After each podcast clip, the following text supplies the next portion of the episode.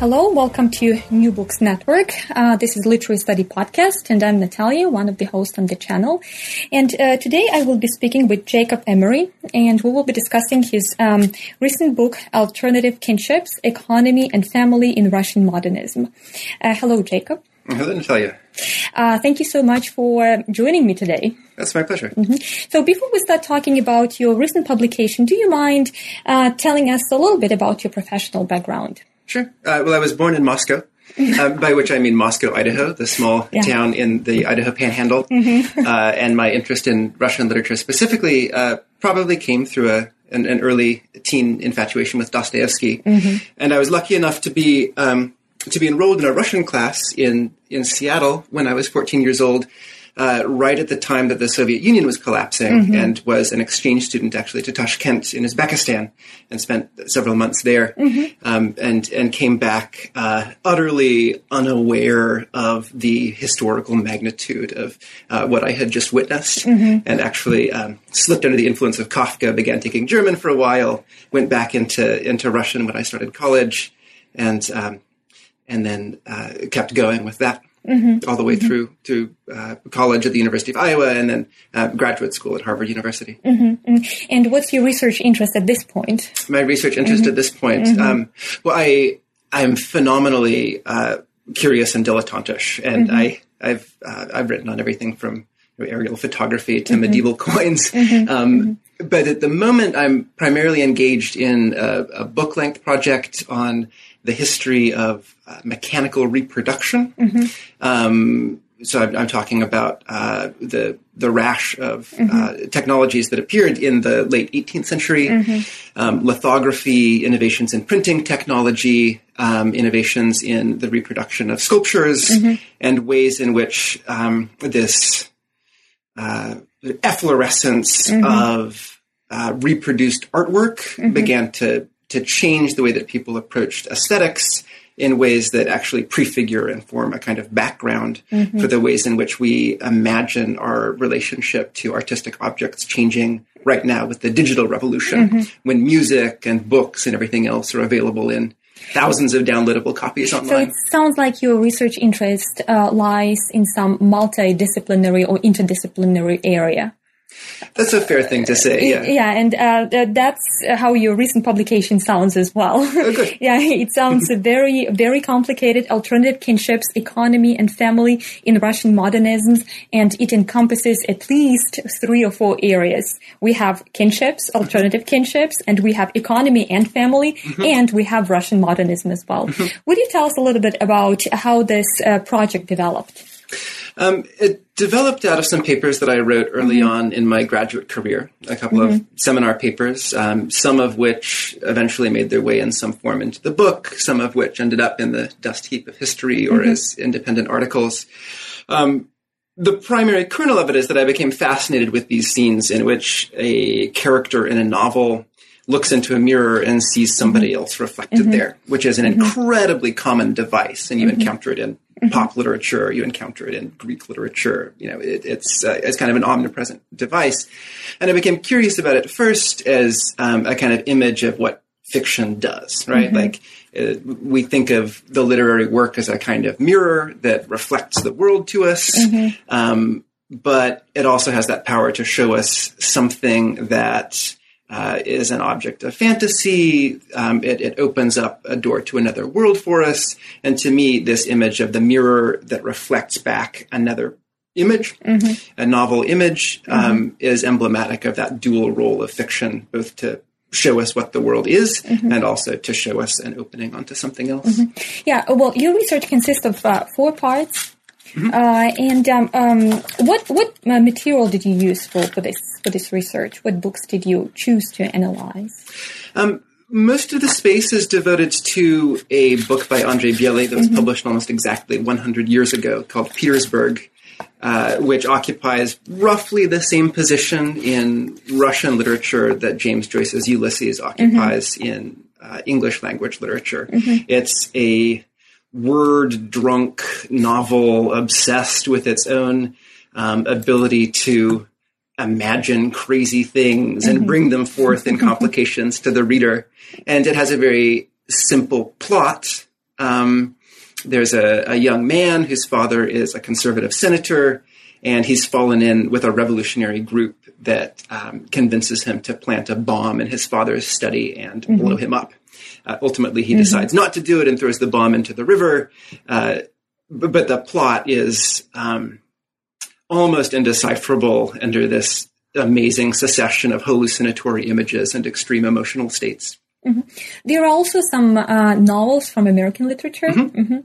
Yeah, I became fascinated by um, by parallels, particularly between the uh, early Soviet experiment, the mm-hmm. Russian Revolution, and the way in which it attempted to transform society, mm-hmm.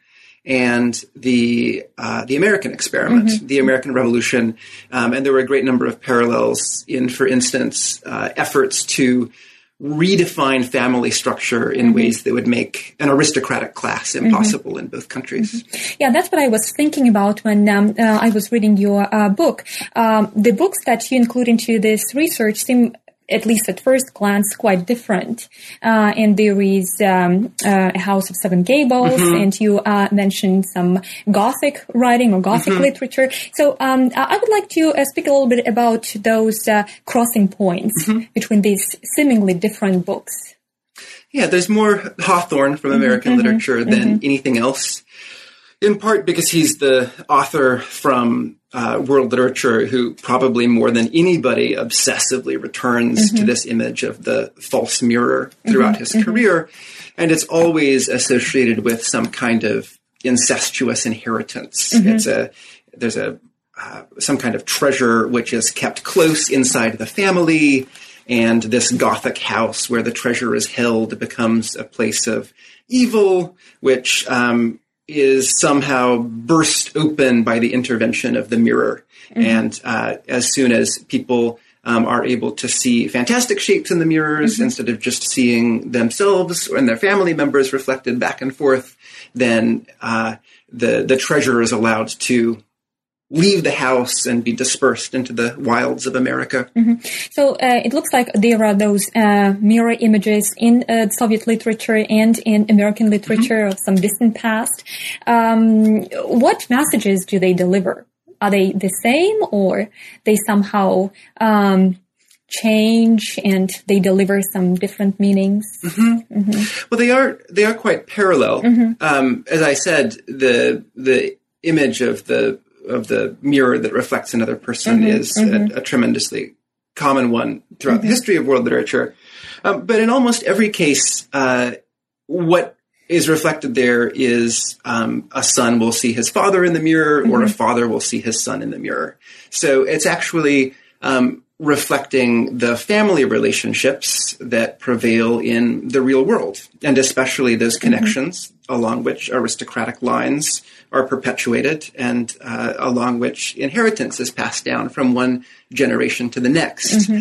And in the early Soviet period, when you have a programmatic effort to destroy the family, which uh, Karl Marx called the germ cell of every form of exploitation that would develop mm-hmm. later on in society, um, you start to have some experimentation with different kinds of identifications that would lead to other ways of sharing wealth.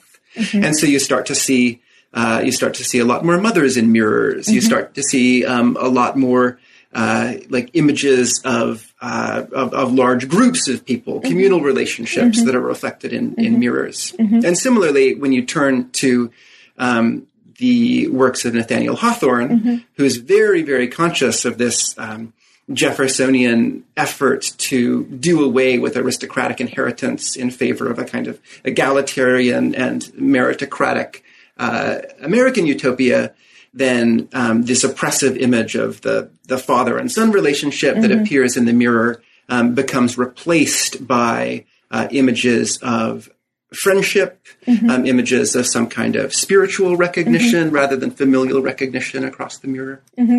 And uh, you also put uh, this discussion of uh, the family as a concept uh, into some uh, economic systems. Mm-hmm. And uh, there are some discussions of family and economy. So, what kind of um, story does this kind of um, relationship narrate? Mm-hmm. Mm-hmm. Um, the relationship between family and economy mm-hmm. uh, is kind of as old as the concepts themselves. In fact, the the Greek word oikos, um, from which our word economy is derived, originally means household, and the original science of economy is just the science of division of labor within the family and distributing resources uh, amongst the family.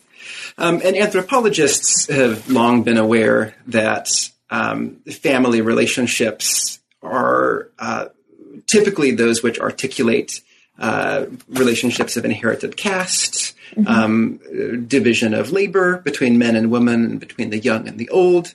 So, I mean, Marx isn't uh, isn't completely off when he says that you know the, the the germs of many of our basic economic concepts come from family structure.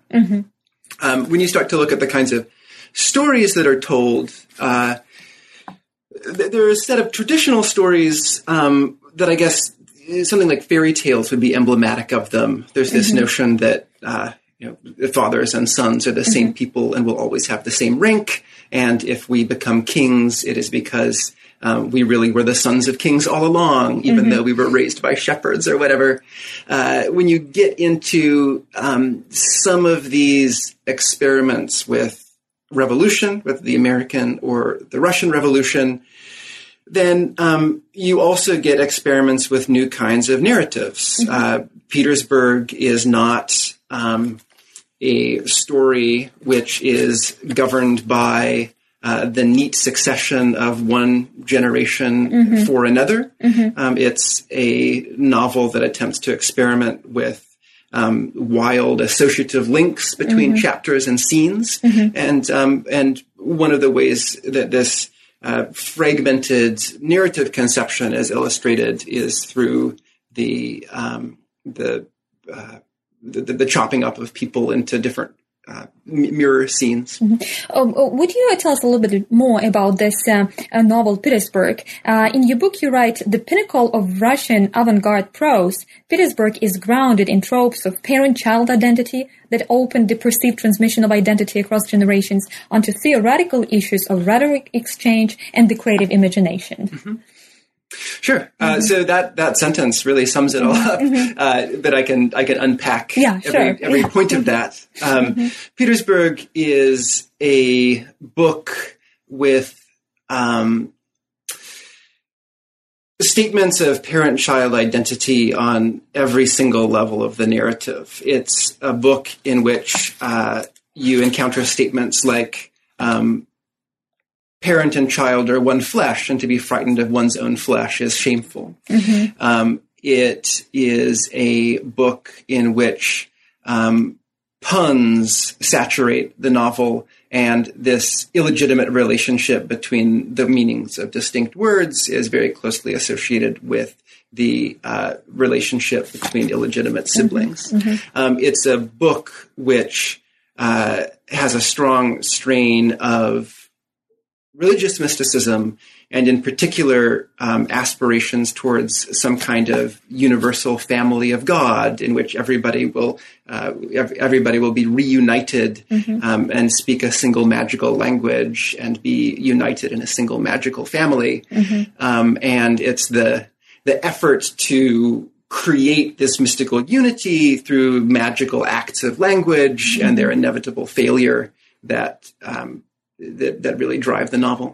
So the novel was written in 1916, uh, and it's a very peculiar period, and uh, it- not only in terms of literature, but in terms of um, culture in general and politics and history. Uh, so, uh, in what way does this book respond to those changes? Well, the, the book's hi- history is actually a little more interesting even than mm-hmm. that mm-hmm. because it uh, was printed in several major editions, which are radically different from one another. Hmm. The first one, as you say, came out in 1916. Mm-hmm. That is just before the Russian Revolution. And the last edition that Biely wrote uh, came out in 1922, so just after the Russian Revolution and after the war communist period. So Bely um, edited his own version, or he rewrote He his own version. did, and they're tremendously different from one another. So just to just to name one example, the second edition that I mentioned, the 1922 one, uh, is about 150 pages shorter than the first one. And uh, the general like uh, message was also different? Um, the message is more or less the same, mm-hmm. um, although there are a number of passages that deal specifically with revolution mm-hmm. that are tweaked mm-hmm, in order to mm-hmm. make them more historically specific to the events of the Russian Revolution. So, why do you think he shortened his uh, novel considerably? Um, it's a novel that's tremendously delirious and repetitive and mm-hmm. wordy. Mm-hmm. Uh, he loves repeating himself um, the narrator is ostentatiously incompetent and mm-hmm. sometimes will run out of words and stop and fumble for half a mm-hmm. page mm-hmm. before picking up the thread of the story again. Um, to give one example, uh, is fond of writing things like, um, he poured himself into the space, that is to say, the room, mm-hmm. right? Mm-hmm. Um, so he he will often provide uh, two synonymous versions of the same sequence of events. Mm-hmm. And uh, he cut a lot of that out in the second edition. Mm-hmm. Um, there are a number of descriptive passages which are trimmed down. Mm-hmm. Um, it's perhaps it's perhaps a better and more readable novel mm-hmm. in the in the second edition, uh, even though the, the first one contains just an abundance of mm-hmm. more material to work with. Do you think that it was somehow connected um, as well with his desire to reach more readers? with a shortened version of his novel? I cannot imagine mm-hmm, that mm-hmm. Um, that Biely was directly concerned mm-hmm, with his with his with his readership. Mm-hmm. Um, I think it's possible that uh, that he that he desired in um, his messianic associations with the early utopian hopes of communism mm-hmm. to um, to reach a larger audience mm-hmm. um, out of a, a, desire to participate in those historical events. Mm-hmm. I don't th- think that he had much concern for um, for like readers or, mm-hmm. or, or, being understood per mm-hmm. se, mm-hmm. but he, he did want to be involved. He wanted to be in the middle of things. So it, it probably does um, uh, speak a lot about uh, or tells a lot about uh, um, Russian modernism in general. That is a trend. Yes, and and he he was um, he was somebody who who began in the late 1800s mm-hmm. with some with some experimental works, mm-hmm. and then he continued writing, um, you know, all all the way through the through the early Soviet period. Mm-hmm. So so he does track the entire trajectory mm-hmm. of, of, Russian modernism and mm-hmm. is uh, is one of its most radical exemplars. Mm-hmm. Why was this uh, issue about family relationships so uh, popular under the Soviet Union? Well, as I said, mm-hmm. um, the the Soviets were very aware that the aristocratic situation of Tsarism was one that perpetuated social classes. Mm-hmm. Um, the aristocracy is an inherited caste. The uh, the bourgeois family is one in which um, wealth is passed from you know one generation to the next, and and often occupations mm-hmm. and social capital mm-hmm. are passed from one generation to the next. And they realized that if it, they were to build a radically different and utopian society, they would need to begin by redefining the family mm-hmm. so that people's primary allegiances and the ways in which they shared their resources didn't take place um, in these close knit and isolated family units, but would be spread out communally through the entirety of society. Mm-hmm. So in the 1920s, you have any number of radical proposals to do away with the family. This was seen as inevitable. There were just questions about how exactly it was to be done. And the uh, millions of orphans that were created over the course of the Russian Civil War became a kind of laboratory for many of these experiments. Mm-hmm. There were vast orphanages um, throughout the Soviet Union. Um, some of them horrific, some of them, uh, some of them actually quite quite interesting and apparently good for the children who lived in them. Mm-hmm. Um, and these were all small laboratories uh, that that were designed to experiment with uh, raising up children outside of the family household. Um, so that they would grow up to be these new Soviet human beings who would have a perfectly communal mm-hmm. consciousness rather than a bourgeois one. Yeah, you also mentioned a milk kinship mm-hmm. in terms of family experiments or family developments. Yeah, I'm glad you brought that up mm-hmm. because it's one of the it's one of the more interesting of the of the experiments. Um, This was a time in which anything was seen to be possible, and whatever crackpot idea somebody had. Uh, the government would give them some small amount of money in order to in order to pursue it. Um, and one of the more interesting of these experiments was a program that was instituted according to which every nursing mother would uh, donate some of her milk into a common fund where it would be mixed together and pasteurized and then redistributed to the children in the orphanages who would be drinking the milk of a single communal mother Russia, right? Every yeah. woman in Russia is donating some some Yeah. portion of milk to this fund.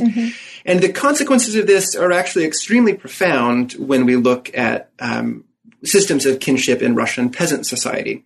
The vast majority of Russians at the time are illiterate peasants, and they and they come from a from a society in which um, milk kinship counts as real kinship. So if a if a man and a woman have been nursed by the same woman, for instance, even if they're not brother and sister, they can't marry one another. That would be considered to be incest. And as in many societies, um, most notably Islamic societies, milk kinship forms a way of creating uh, tight bonds between families.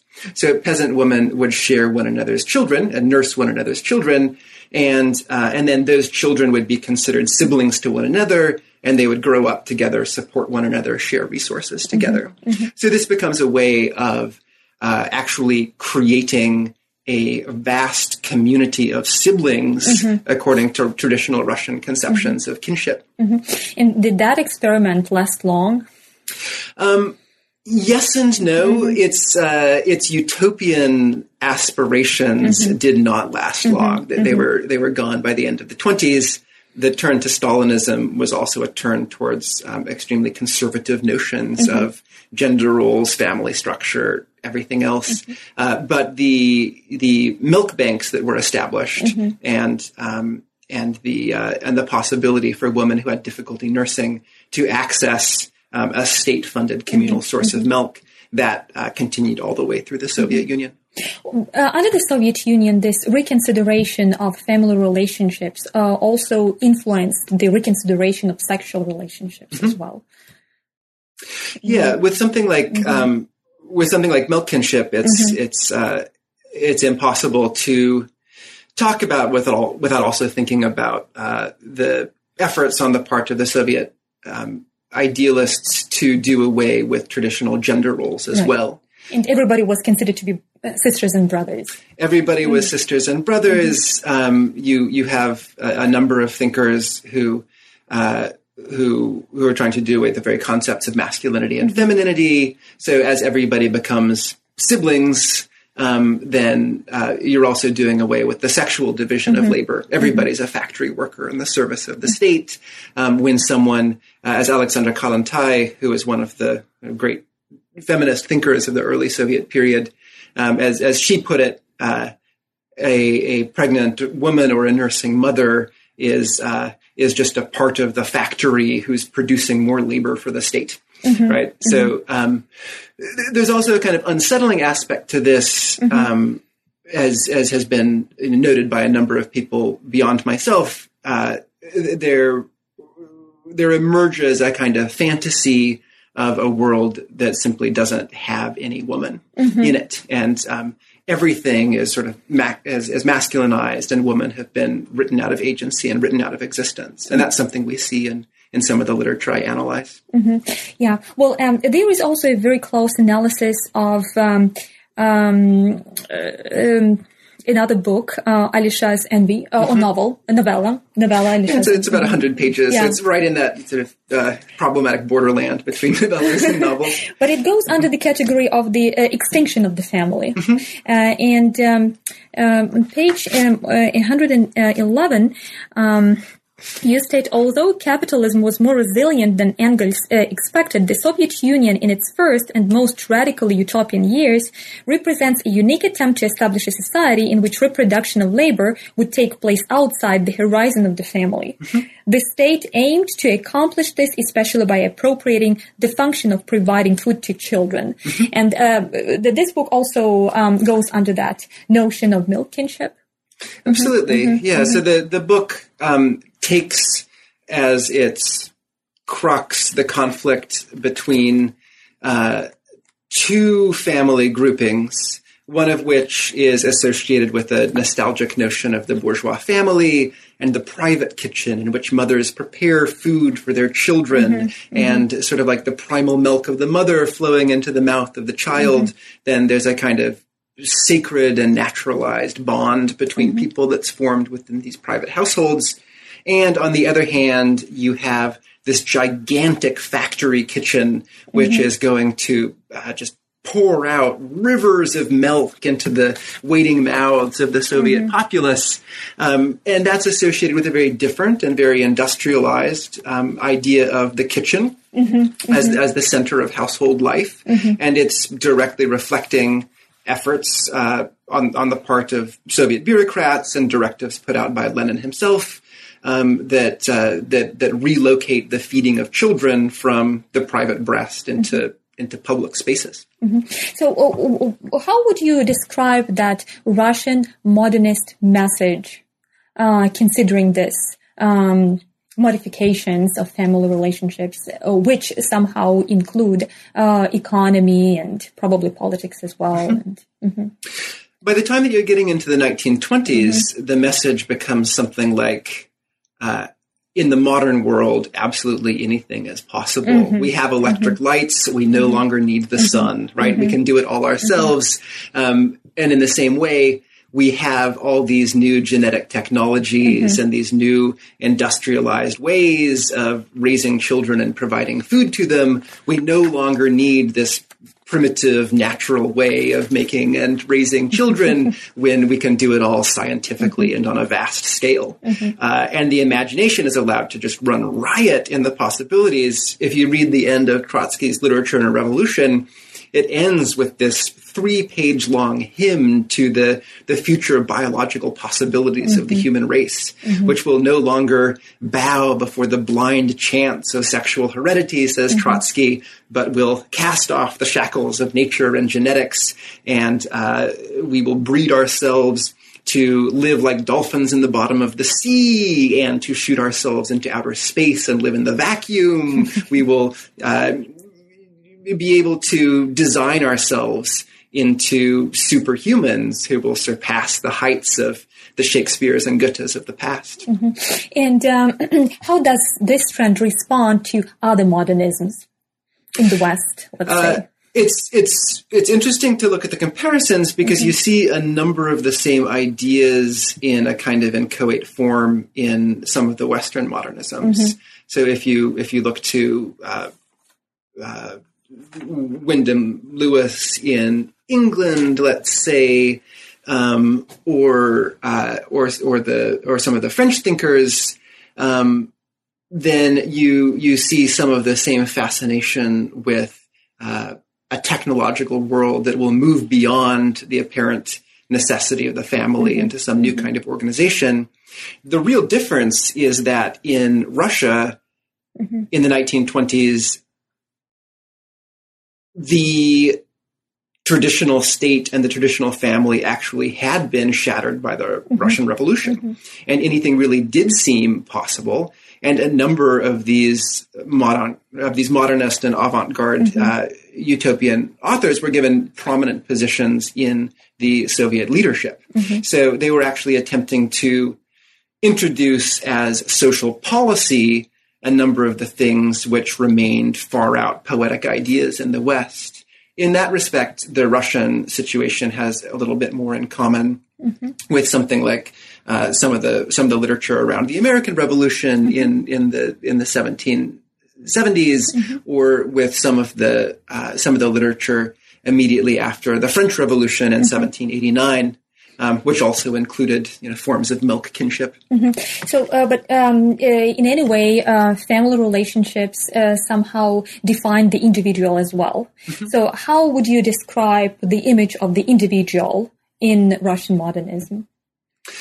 Um, it's a it's a difficult and contradictory mm-hmm. image mm-hmm. because on the one hand, there's something very heroic in Russian modernism mm-hmm. about this idea of the you know, the the the great the great poet or the visionary mm-hmm. or the the genius that will be created by these new forms of um, of, of, of rearing children.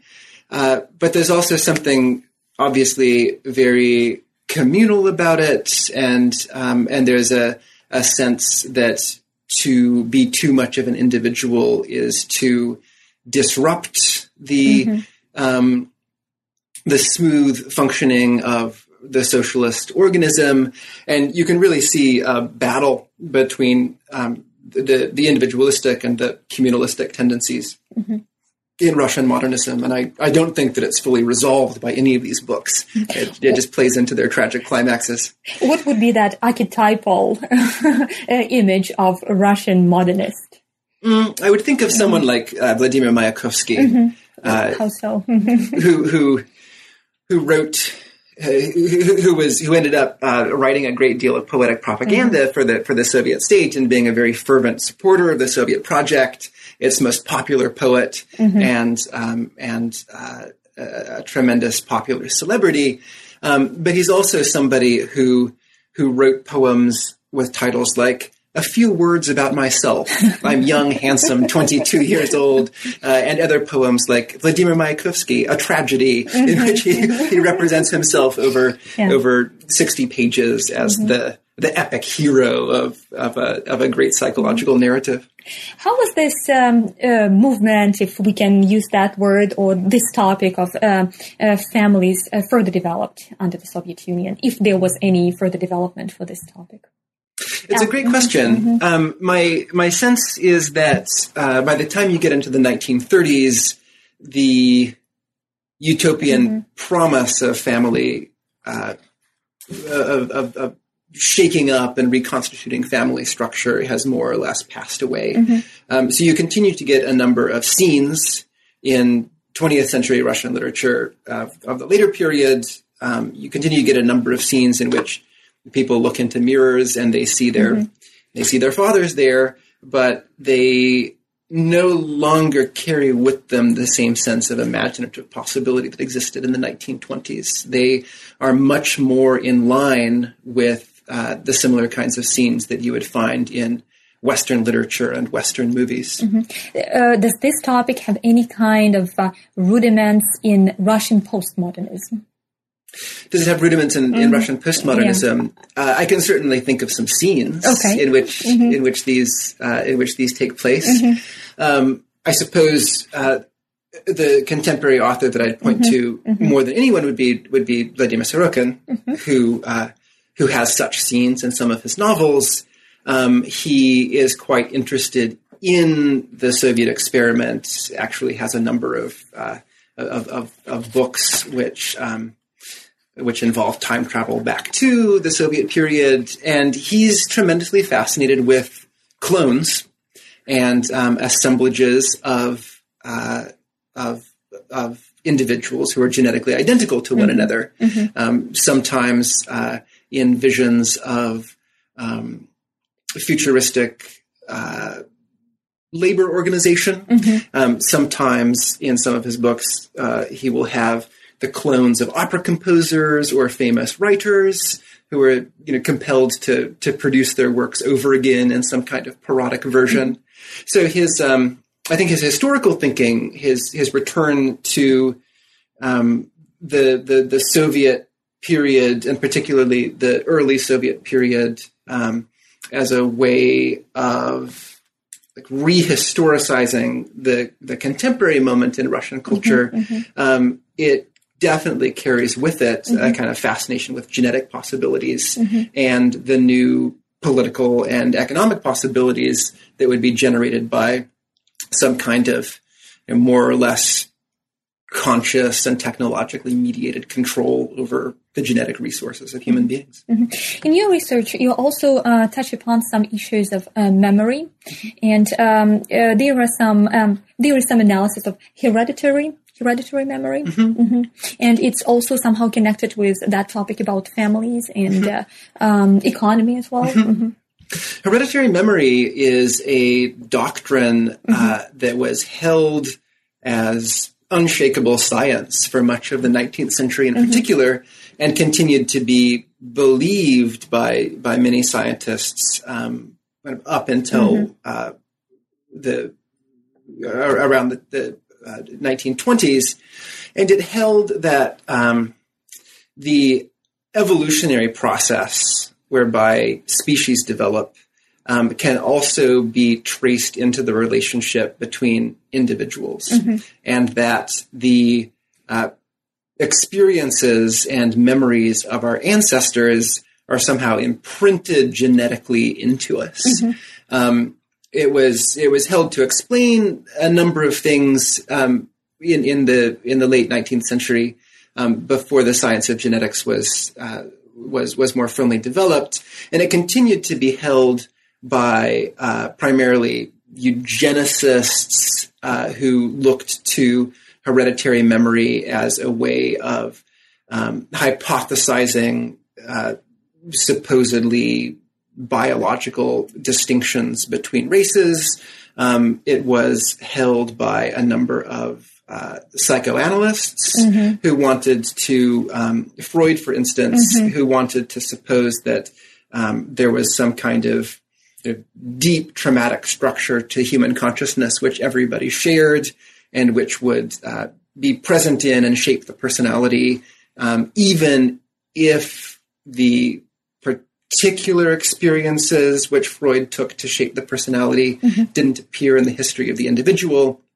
And then, of course, um, it was uh, it was doctrine in the um, beginning with the in the 1930s in the Soviet Union because um, uh, it, it, was it was very attractive to the Soviet idea of consciousness gaining control over matter. Mm-hmm. To think that by consciously um, providing experiences to human beings or other organisms, those uh, the fruits of those experiences would then be kind of hardwired into the human material and um, and inherited generation after generation. Mm-hmm. The the most famous name here is probably Lysenko, the the uh, the geneticist who was you know responsible for famines and the death of 1000000s mm-hmm. of people, um, because he believed that uh, that you could just teach wheat to grow at a different time of the year than, uh, than it had traditionally.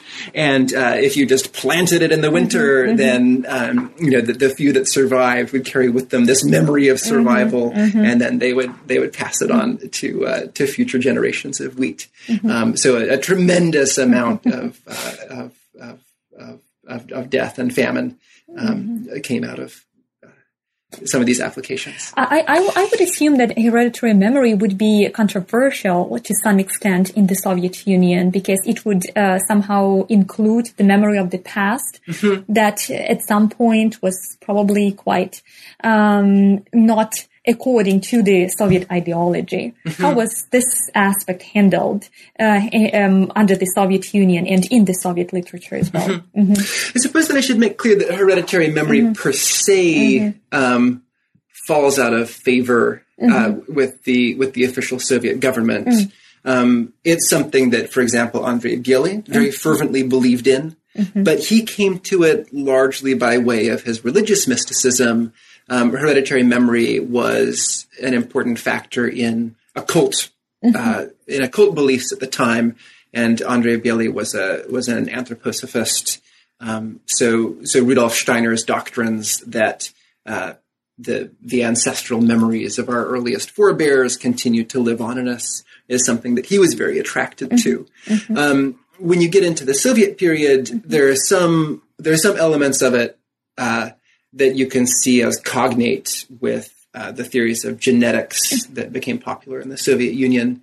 Um, but I would say that that the element in it that was attractive to the Soviet leadership was um, was specifically the element that has to do with uh, not the past continuing to Right. live in the present day against our wishes, but with the idea that we could make a conscious intervention right now and reshape the material of the human reshape. being. Mhm, mhm. and to construct what we want to construct. right? Exactly. Yeah. hmm hmm Yeah. And your research also offers um, a, a close, discu- close discussion of metaphor. Mm-hmm. Uh, so, would you tell us a little bit about your understanding of metaphor and those uh, discussions that you would like to respond to or to initiate? Sure. Um, so, metaphor, uh, the, the loose definition that I use of metaphor in the book is just calling something something else, right? So, uh, A is B, Achilles is a lion, uh, the, the boat is a swan. Um, and uh, this is used by a number of literary theorists as a way of explaining why fiction can't tell us anything that can be proven to be false, right? Like a novel is a bunch of made up things, but when we read something in a fantasy novel, uh, there's there's it, it, it doesn't make sense for us to say, well, that isn't true because it is true within the horizon of the novel, right? Um, if someone in a novel says uh, black is white, or someone in a in a novel says um, uh, you're related to the woman who nursed you, uh, w- whether or not she's genetically related to you, then um, you have to accept that at face value because it's true in the world of the novel. And this happens whenever we read fantasy um, or, indeed any work of fiction to some degree. Um, and what I point out is that uh, metaphor is also an important function for generating identities within social life. And this happens particularly in uh, the relationships between parents and children. People often feel that um, that they don't know who they are unless they know something about where they come from or their forebears, and uh, research into people's um, attitudes towards genealogy or the efforts of adopted children to discover their biological parents, even if they don't expect to have a relationship with them. Um, it, it suggests that uh, we're accustomed to thinking of our own identities as being constituted by some kind of metaphorical identification with our parents. So when you're talking about um, breaking up the family structure the way that you are in the 1920s, you're really talking about a way of finding new metaphors for people to define themselves as individuals and in relationship to one another. And in these mirror scenes in Olesha, for instance, then um, you get an image of metaphor. You, you look into the mirror and you see somebody else there. Mm-hmm. What you're seeing is this potential metaphorical identification with mm-hmm. somebody else. Mm-hmm. And traditionally, that's with your father. But what if you saw your mother there instead, right? What if you saw a friend there instead? What if you saw, right? The, the, the, the, the possibilities become limitless and it lays bare um, the metaphorical operations at work in constructing social relationships and our sense of ourselves as individuals. So, um, would it be correct to say that metaphors um, create identities and identities create metaphors as well? And there is some overlapping there. Absolutely. In fact, it's a it's a very circular relationship, and uh, we we create an identity through a metaphor, and then as we become accustomed to operating with that identity, then um, it, it turns back upon itself in a circular relationship. And this is actually the way that anthropologists will speak of um, will speak of kinship. Uh, the, uh, an influential anthropologist named named Schneider described um, kinship as being both material and metaphorical at the same time. Um, so, who are the people you're related to? Well, it's your family. Who's your family? Uh, well, it's the people that you care for, that you that you that you cook for, that you listen to, um, that you that you share experiences with. Um, these are expressions of affection, and they uh, and they and they can symbolize the the family relationship that you that you feel for these people. But they're also constitutive of the family relationship. Who's your family? Well, it's the people that you cook for. It's the, right. So so um, the two really do mutually constitute one another in the way that you've described. Mm-hmm. And metaphors probably also um, it creates some new space. I'm particularly fascinated by uh, the uh, closing um, uh, phrase in your in your book. Um, metaphor orients us onto the blind spot that triangulates the poetic imagination and economic life. yeah, um, metaphor is something that in the literal sense is not true. Mm-hmm. It takes two things that aren't the same thing and we pretend that they are the same mm-hmm. thing. Mm-hmm. We do this in our social life and we do it whenever we practice mm-hmm. fiction. Mm-hmm. Um, and we're usually not conscious of the way in which we do it, right? Um, something that the Soviet Union did mm-hmm. is it said things don't have to be this way. They could be something totally different. What happens if we uh, create an identification between you know, uh, nursing mothers and children instead of between uh, biological mothers and children? What if we create relationships between um, two people who have shared a blood transfusion instead of between you know two siblings who have been uh, born from the same mother? Um, and by engaging in these creative metaphors, then we're able, I think, to um, recognize how our imagination participates in the social structures that we take for granted. Mm-hmm. Mm-hmm. Well, uh, thank you so much, Jacob, for this um, um, fascinating conversation. And uh, what are you working on right now? What's your current project? Uh, at the moment, I'm working on a book length project mm-hmm. that traces the history of technologies of reproducing artworks. Mm-hmm. So, for example, lithography, or molding plaster casts of sculptures. Mm-hmm. These technologies became extremely widespread and popular in the late 1700s. Mm-hmm.